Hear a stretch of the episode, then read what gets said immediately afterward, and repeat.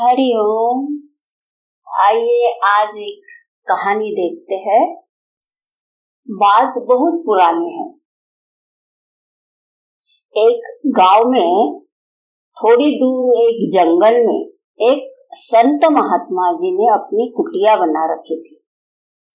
वही रहकर वे अपनी साधना भजन करते थे। उनके स्वभाव में इतनी शांति थी कि उन्हें कभी क्रोध नहीं आता था। इतने दयावान और क्षमाशील थे कि उनकी सभी प्रशंसा और सम्मान करते थे। उनका यह यश दूर दूर तक फैला हुआ था। एक दिन कुछ दुष्ट स्वभाव के लोगों ने आपस में विचार किया कि कोई ऐसा काम किया जाए जिससे ये शांत स्वभाव के महात्मा के मन में क्रोध आ जाए और उनके सम्मान में कमी आ जाए। सबने अपने अपने सुझाव दिए। अंत में एक उपाय तय कर लिया। अपने निर्णय के अनुसार एक दिन वे लोग महात्मा जी की कुटिया पर गए। वहाँ उनमें से एक ने महात्मा जी से कहा, बाबा जरा अपनी गांजा पीने की चिलम तो दे दो। महात्मा जी ने सरल स्वभाव से उत्तर दिया, मेरे पास गांजा पीने की चिलम नहीं है, क्योंकि मैं गांजा पीता ही नहीं हूँ। वो व्यक्ति फिर बोला तो फिर भाँग की पुड़िया ही दे दो। मैंने आज तक भाँग को देखा भी नहीं है, महात्मा जी ने कहा। उनके इस उत्तर के बाद दूसरा व्यक्ति बोला अरे बाबा, झूठ क्यों बोलते हो? क्या तुम भूल गए कि मैं और तुम दोनों एक साथ जेल में रह चुके हैं? हम दोनों में वहाँ किसी बात पर झगड़ा भी हुआ था, तब तुमने मुझे डंडे से पिटा था। इस प्रकार वे सब मिलकर अनेक प्रकार की अनर्गल बातें करते रहे। पर महात्मा जी पर इन भक्तियों का कोई असर न होना था। न हुआ। उनकी बातों को सुनकर वे मुस्कुरा उठते थे। अंत में उनमें से एक ने कहा, अरे, ये महात्मा ढोंगी है। चलो, चलते हैं। और वे चलने को तैयार हो गए।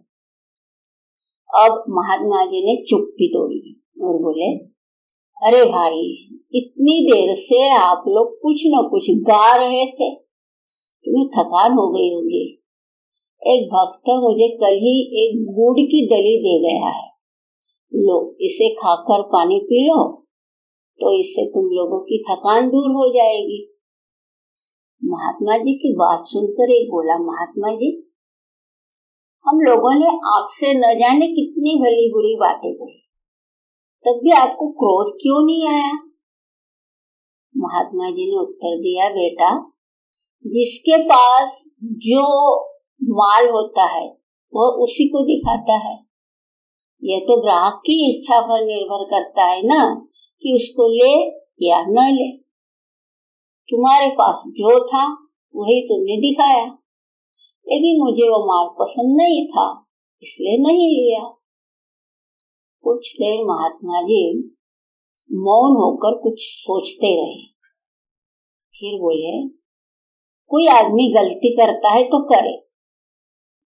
उसके सामने वाला भी वैसे ही गलती करे। यह न तो आवश्यक है और न ही उचित। यदि वह गलती भी करेगा तो उन दोनों में फिर क्या फ़र्क रह जाएगा? महात्मा जी को क्रोध दिलाने के लिए आए सभी लोग उनके चरणों में गिर पड़े और भविष्य में ऐसी गलती न करने की प्रतिज्ञा करके गए। दोस्तों इस कहानी से पता चलता है कि दुनिया में अच्छे लोगों के साथ दुष्ट लोग भी होते हैं, लेकिन वह जैसे दुष्टता करते हैं, वैसे ही हम भी करें, ये आवश्यक नहीं है और उचित भी नहीं है। और एक संत जो कि एक चंदन जैसे होते हैं, अपने स्वभाववश अपना गुण देखकर जैसे चंदन के पेड़ को काटने वाली कुल्हाड़ी, उसको भी चंदन सुगंधित करता है। वैसे ही संत महात्मा जी अपने ज्ञान के प्रकाश से, अपने सत व्यवहार से दूसरों के अंदर के दुर्गुण भी दूर करके उसको एक अच्छा व्यक्ति बनाने की कोशिश करते हैं। पराया दुख देखकर दुखी होते हैं। और पराया सुख देखकर सुखी होते हैं। उसके मन में किसी के प्रति कोई शत्रुता नहीं होती है। लोभ, क्रोध आदि दुर्गुणों का त्याग किए रहते हैं। उनका चित्त कोमल होता है। सबका सम्मान करते हैं। ऐसे संत के प्रति हमारे मन में भी आदर सम्मान होना चाहिए। न कि उनके प्रति हमारे मन में कोई दुर्भाव हो। हरिओम